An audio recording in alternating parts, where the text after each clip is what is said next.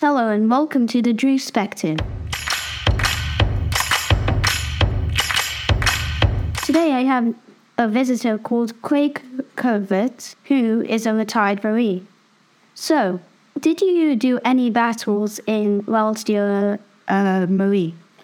Uh, I served in both Iraq and Afghanistan, which were the two most recent conflicts that America and the UK were involved in. Did you fight in it? Uh, it depends on your definition of fighting. All Marines, quote, fought in the war, but as an officer of Marines, in other words, as their leader, uh, I was more engaged with planning, supervising, and looking out for the welfare of my Marines and actually being the one, the guy down in the trenches pulling triggers. That would be the Marines who worked for me.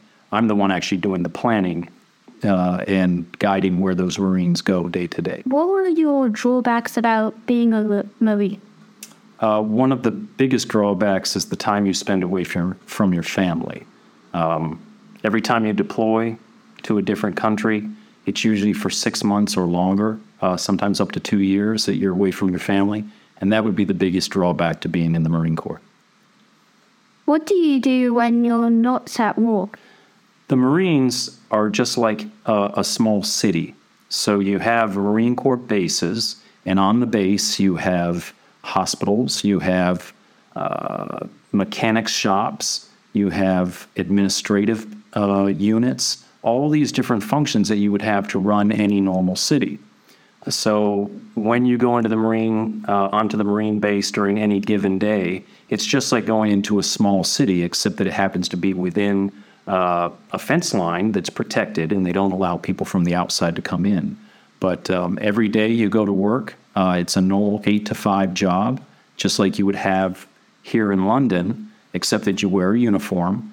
And instead of your primary goal being um, learning how to do certain um, computer skills if you work at a, at a tech firm or uh, do production skills if you work at a TV station, when you go on board a Marine base, um, everything is geared toward war fighting. So, what caused you to retire?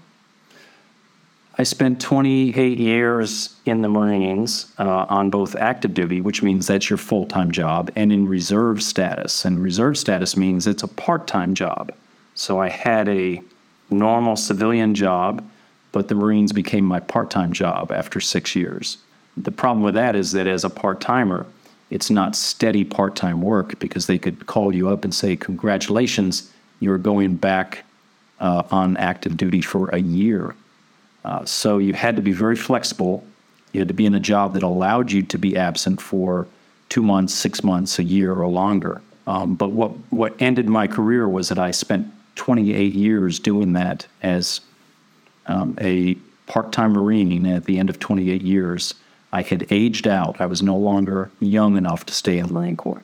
If you are needed, would you go? I, I would love to go back. I'm too old, unfortunately, but I would love to have done that. I don't regret a day of service that I spent in the Marines. And I would encourage every young man and women, whether it's the Marines or the Army or the Navy or Air Force, I would encourage every young man or woman to um, serve uh, in one capacity or another in any one of the military branches because it gives you work experience, it pays you a great salary, it provides health care, um, and it teaches you uh, a lot of life lessons. So, what was your favorite part of being a Marine? My favorite part of being a Marine was being able to influence the Marines who worked for me, to be able to guide them, lead them, teach them, and mentor them um, based on my prior experiences in the Marines. And to be able to, uh, it's almost like raising children, to be, to be a guiding um, force in their lives and their early careers as a Marine. So, in movies and TV shows, do you think Marines are being represented correctly? For the most part, yes. It depends on the movie that you watch, but um, uh, the Marines in most movies are generally um, shown as war fighters.